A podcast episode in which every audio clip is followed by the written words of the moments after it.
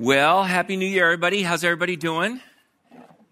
Anybody uh, go to Times Square for uh, for uh, New Year's Eve? Anybody? Nobody. Anybody watch the ball drop on TV? We did. We had a good time doing that. It, we had a lot of fun. Uh, both my daughters were home. One from uh, Charlotte, the other from college and uh, we got to hang out together. And we actually had a little experimental kitchen in our den. We had a fire going, and the girls wanted to make s'mores.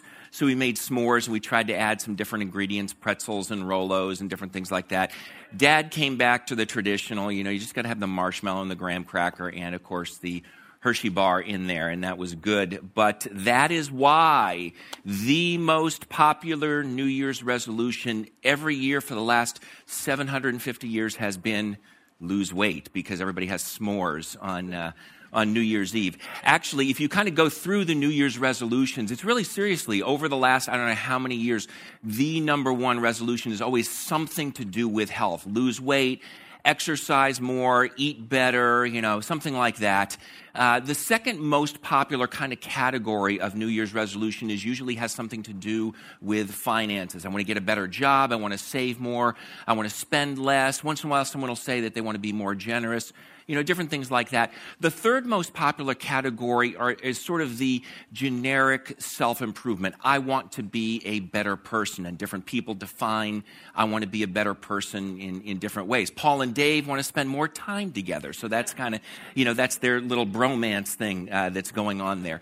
There was a, there was a, uh, a list of uh, top 10 resolutions that I saw the other day. These were from 2014. I guess they haven't taken the poll yet for 2015. And the number 10 resolution, I was pretty impressed, was draw closer to God. I was like, that's actually pretty cool because this was a secular poll, you know, it wasn't released by some church group or something. So I thought, yes, I like that. And I'm going to share that uh, this morning with you guys. But then I read this study and uh, it talked about the challenges associated with keeping uh, New Year's resolutions. And it talked about the frustration with the fact that we make these New Year's resolutions, but we end up breaking them almost as quickly as we make them. In fact, what they did is they followed about 1,500 people for a period of a year calling them every two weeks and asking them were they still keeping their New Year's resolutions. And within two weeks, 29% of the people had actually failed and given up on their New Year's resolutions. Within one month, 36% had failed. Within six months, 64% of people had failed to keep their, resolu- their New Year's resolutions.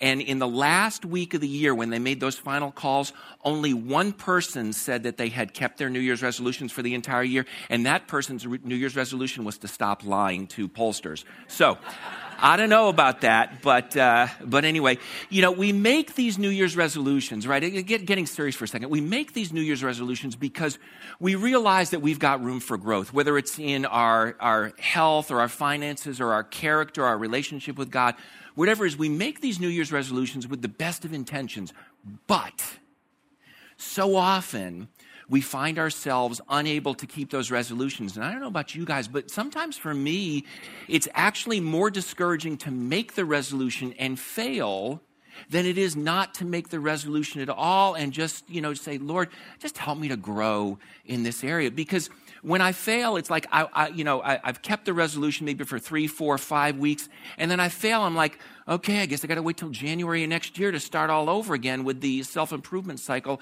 that didn't work last year or the year before or the year before that. And it, it just gets to be this frustrating kind of guilt inducing situation here. And that's not really the way that it's supposed to be. And when you've got a New Year's resolution like, I want to draw closer to God, you don't want to induce guilt in that kind of thing. We've got enough guilt in religion these days that we don't need to add any extra guilt to it. So, the question that I want us to, to consider this morning is really, is there any hope? for real growth. And, and yes, maybe, you know, weight loss or exercise more. Yes, that sort of thing. But I'm talking about at a much deeper level, the level of our character and ultimately the level of our relationship with God. And can we do that without it being a guilt induced, guilt based, shame oriented, uh, failure focused kind of a relationship with God? And as Michael has mentioned a number of times, especially in the month of December. Our year verse for 2015 is Hebrews chapter 10 and verse 23. Let us hold unswervingly to the hope we profess, because he who promised is faithful. God is faithful, so let's just hold unswervingly to that hope that we profess. And we're actually going to be focusing on that next week. I thought about talking about that verse this week, but as I started studying a little bit more and reading the context, I realized there's some background information that would be so helpful for us to have, kind of look at the paragraph leading right up to that, that'll give us a foundation for where we're going with Hebrews chapter 10, verse 23. So we'll put off our year verse for one week in order to get a little bit of a background of what's going on. And uh, Hebrews 10:23 is obviously in the book of Hebrews in the New Testament. And whether or not you've read through the New Testament before, uh, Hebrews is a book with which a lot of people are not familiar because it's different than many of the other books. We're familiar with maybe Matthew, Mark, Luke, and John, the four Gospels. Maybe you're familiar with Romans, Corinthians, Galatians, Ephesians, some of those letters that Paul wrote to different churches. Book of Hebrews is a little bit different in some ways. First of all, we don't actually know who wrote it. There are all sorts of theories as to who wrote it. We do know that the person who wrote it was almost certainly Jewish because he was writing to a Jewish audience, or, or actually an audience of people who were Jews by background, both ethnically and religiously, but they had become Christians. They had found Jesus as their Savior, as their Lord, or from a Jewish perspective, they had found him as their Messiah. And so now these were Jews, and they're still Jewish, but they're followers of Jesus. So they're Jewish Christians or Messianic Christians or completed Jews, whatever term that you might want to use there. And as such, they are intimately familiar with the Old Testament, much more so than most of us are. And so, if you've ever read through Hebrews, one of the first things that probably strikes you is there are dozens and dozens and dozens of quotations and allusions and references to the Old Testament. And so, a, a familiarity with the Old Testament backgrounds is so helpful to understanding what's going on in the book of Hebrews. And with that in mind, uh, this morning, what I want to do is take a little bit of time and look at uh, the Old Testament tabernacle, because that's the background for the paragraph that we're going to be looking at leading up to Hebrews chapter 10, verse 23. And I, I happen to have a picture of the tabernacle here. This was taken uh, in the year BC, about 1350, from a helicopter uh, with a digital camera. Actually, back then it was black and white, but we had it colorized because we thought it would be a little bit more interesting uh, for you guys. Anyway, if you were an Old Testament Israelite living between the time of Moses and the time of King Solomon, between the time that the Israelites came out of slavery into Egypt, all the way up until the time that the temple was built. If you were an Israelite living in those days and you wanted to go to worship God, here is where you would go. You would go to this tent like structure called the tabernacle if you wanted to worship God. And when you went there, you would need to bring an animal with you to sacrifice for your sins, whether it would be a, a bull or a ram or a sheep whatever it might be, you would need to bring that animal with you in order to sacrifice for your sins. And so when you'd arrive, you'd enter into the courtyard, and you'd, the first thing that you would see is that altar where they would offer as a sacrifice your animal. And the priest would slay the animal, kill the animal. There's going to be lots of blood, lots of gore, lots of smells, lots of noise. It's messy, it's bloody, it's an intimidating, it's not really an attractive kind of thing. You're not like, hey, let's go and slaughter the animal here for our sins. It's not something that you necessarily got all excited about. But that's what you had to do when you entered into the courtyard of the tabernacle. And then across the courtyard, you would see the actual tabernacle itself. And essentially, it was a a, a very, very large portable tent. And so when the Israelites moved throughout different places, this tent would be taken down and reset up in the new location where they were. And inside that tabernacle, that was where God manifested his presence. That's where, in some sense, God dwelt. And if you were an Israelite who wanted to worship God, you might long to go into that tabernacle and worship him, but you weren't allowed to do so. Only the priests were allowed to go inside the tabernacle. In fact, if an average Israelite got too close to the tabernacle or actually dared to venture to go inside, they would be killed because God was a holy God. God still is a holy God. He's holy, He's righteous, He's perfect, and we're sinful, we're broken, we're fallen, we are imperfect, we're unclean. And so in those days, they couldn't go into the tabernacle because they'd be destroyed if they got too close to the presence of God. And the priests could go in. They could actually go into the outermost room of the tabernacle that was called the holy place. But before they went in, they had to wash a ceremonial kind of a cleansing at the laver that's shown in the picture there. It's basically a, a very large wash basin and they would ceremonially cleanse themselves before they go into that outer room, the holy place within the tabernacle. And in there, they would perform certain duties twice a day, doing things like making sure that the lamps were still burning, that the bread in there, there was some bread that reminded them of the manna from uh, when they were wandering in the wilderness. Uh, there was uh, some incense that they had to keep burning, different duties like that that they would use to maintain that outer room of the tabernacle but only the priests could go in there. Beyond that, there was an inner curtain. And with one exception, nobody could go through that inner curtain into the most holy place where the visible manifestation of God's presence with his people was found. Not even the priests could go in there, except for once a year, the high priest was able to go in there. It was a responsibility that the high priest had once a year to go in and to make atonement for the sins of the entire nation. And he would do that on the Day of Atonement or Yom Kippur. And, and Jews today still celebrate that day. They don't have the tabernacle, they don't have the temple, but they still remember that day as the Day of Atonement for the sins, really, of the entire nation of Israel. The high priest was only allowed to do this once a year, and every high priest could do it only once in his lifetime. So when you step back and you look at this, it's an unbelievably awesome thing, not just to be able to go into the tabernacle, but to be able to go into the inner room, the most holy place.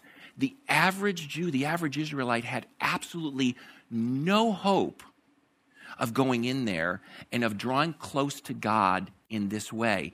And the entire uh, tabernacle system was really set up to remind us of our need for God, to remind us of our sin, and in some sense, to remind us of our guilt and of our shame before a holy God. Uh, as as the writer of Hebrews puts it, just a few verses ahead of where we're going to be looking today, he says, those sacrifices, he's referring to the tabernacle sacrifices, those sacrifices are an annual reminder of sins. It's impossible for the blood of bulls and goats to take away sins. No matter how many sacrifices people offered in those days, it was just over and over and over again a reminder that they're sinful, that they're guilty before a holy God, and those sacrifices would never ultimately cleanse them from sin. And so, if you're an Israelite who has heard about the incredible things that God has done, and you've seen Him manifest His power and His glory, and you want to worship Him, you've got this tension because you see this great and awesome and mighty and powerful, and you've read about how loving a God this is. Yet, on the other hand, you're frustrated because every time you draw near to worship Him, you're reminded of your guilt and you're reminded of your sin and you're reminded of your inadequacy before Him. And, and I don't know what your religious background is, but some of us come from a religious background where that's essentially all we heard. It's how bad you are, how, how much we fail to live up to God's standards. And while there's truth in the fact that we're sinful and that we fail to live up to God's standards, the question really is isn't there something more, or is that all there is to it? And so, with that background in mind, with that Old Testament background in mind, I want to take a look at the verses immediately preceding our verse of the year in Hebrews chapter 10, for starting at uh, verse 19. The writer says, Therefore, brothers and sisters, since we have confidence or boldness to enter the most holy place by the blood of Jesus, by a new and living way opened up for us through the curtain, that is his body. And since we have a great high priest over the house of God, let us draw near to God with a sincere heart, with full assurance that faith brings, having our hearts sprinkled to cleanse us from a guilty conscience, and having our bodies washed with pure water. Do you realize the radical nature of what this man is writing to these Jews who have grown up under this Old Testament sacrificial system. They didn't have the temple, the tabernacle anymore. They had the temple, but the temple was laid out essentially the same way as the tabernacle. The worship, the rituals, all of it was essentially the same as it was with the tabernacle. And they had grown up knowing that if they tried to enter into the temple, to the inner part of the temple, they're going to be destroyed. And yet, in verse 19, the writer says, We have the confidence or we have the boldness to enter into the most holy place where God's visible presence is manifested. We can go right in where only the high priest can go. We can draw near to God in a way that the average Israelite back in the Old Testament probably didn't even dream of being able to do.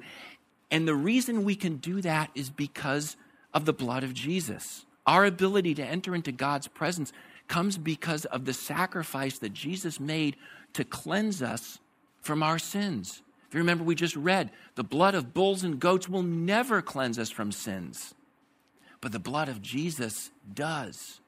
And the, the, the main difference is how can the blood of an animal cleanse a human being from sin?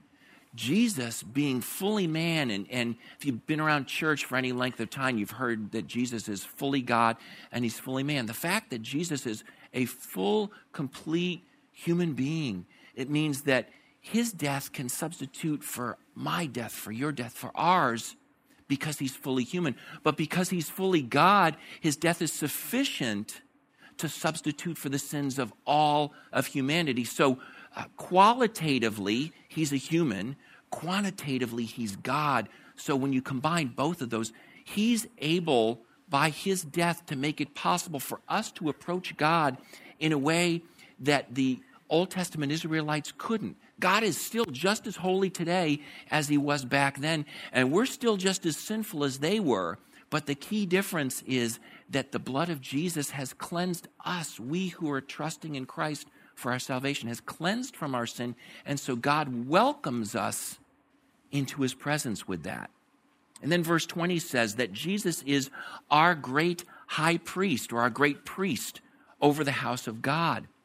And the priests were the one who offered the sacrifices. And what this is saying is that Jesus is the greatest priest.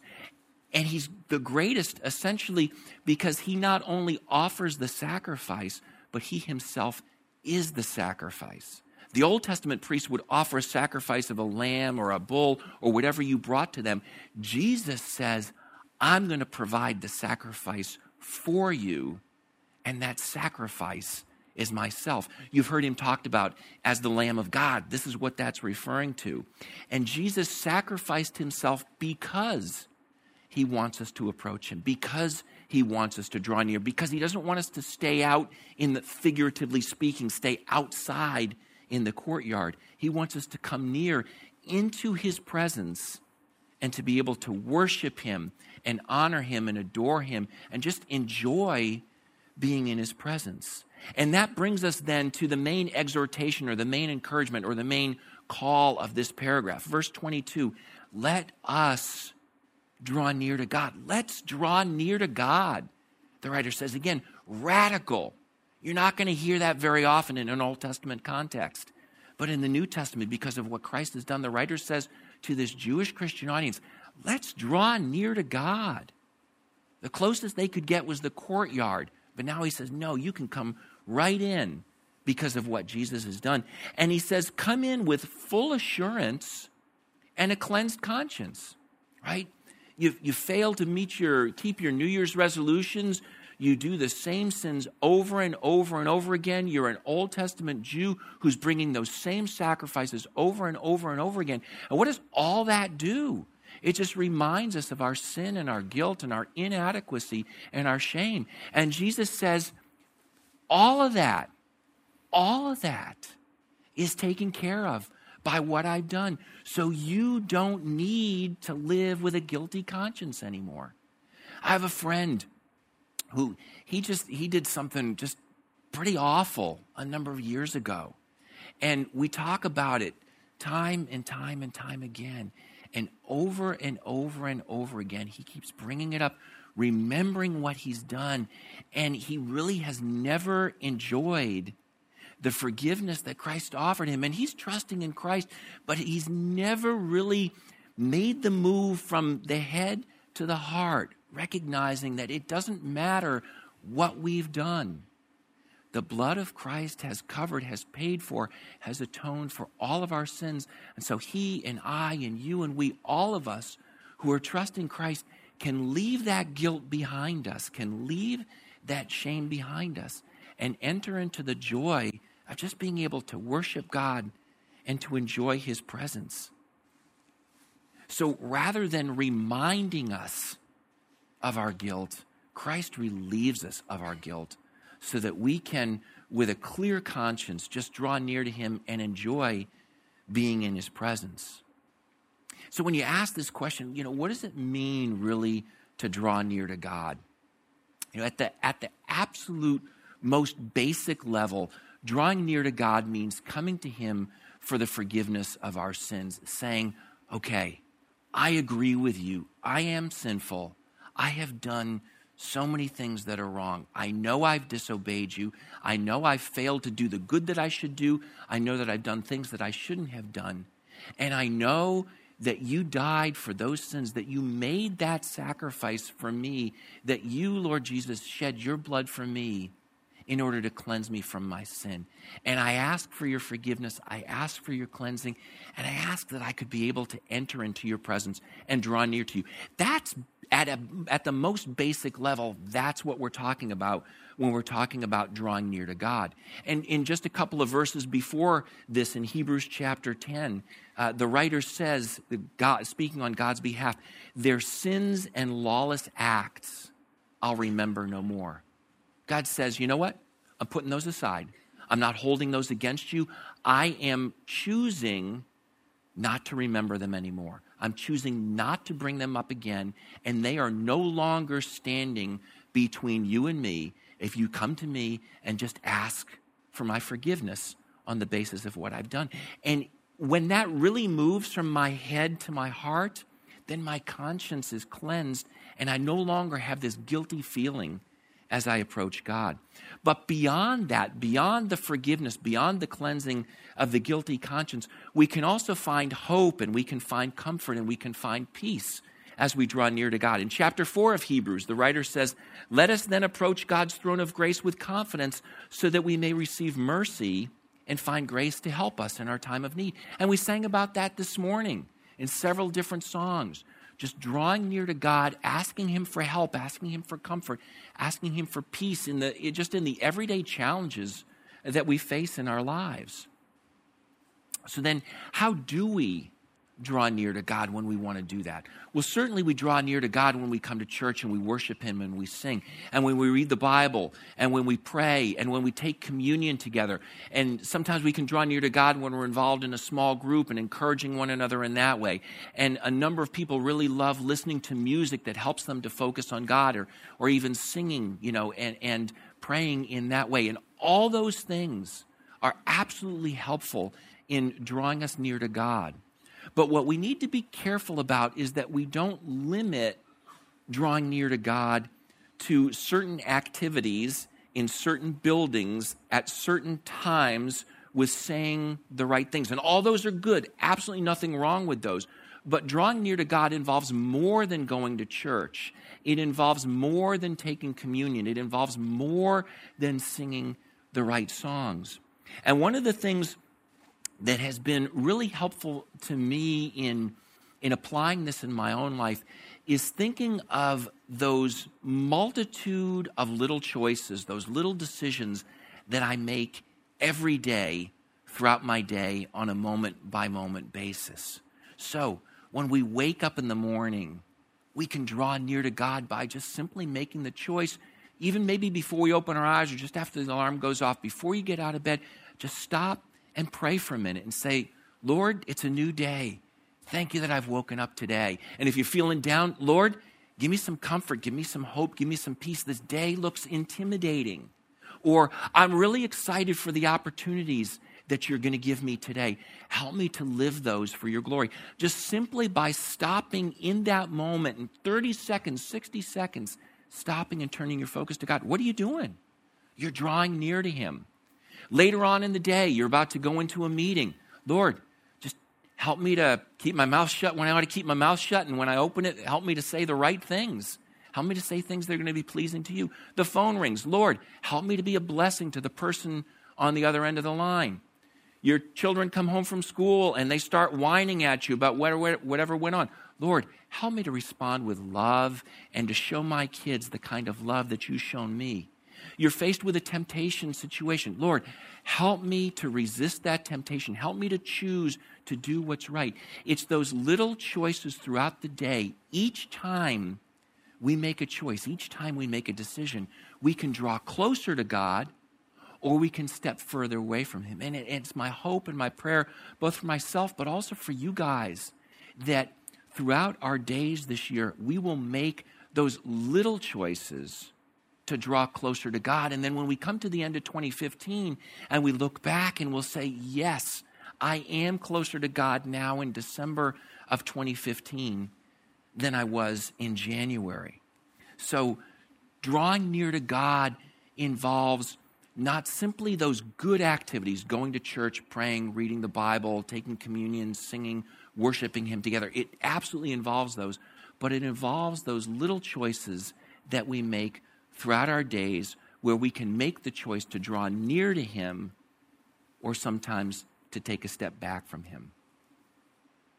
So as I as I stepped back uh, over the last couple of weeks and was praying, was thinking, was looking forward to 2015, and as I was preparing for this message in the next couple of weeks, as we're going to be looking next week at our verse of the year, and the week after that at an encouragement that follows that, one of the prayers uh, that I've had for myself, but also for you guys, for us as a church, for us as Renaissance Church, one of my prayers is that we would be people who would draw near to God. We would be people who would want to draw near to God as we see Him as an incredible, faithful, loving, holy, kind, powerful, forgiving, majestic, awesome, creative, on and on and on. As we see Him as that kind of God, it's my prayer that we would want to draw near to Him and that we would make those little choices throughout our days to draw near to Him. So that's my prayer that I have for myself and also for you guys.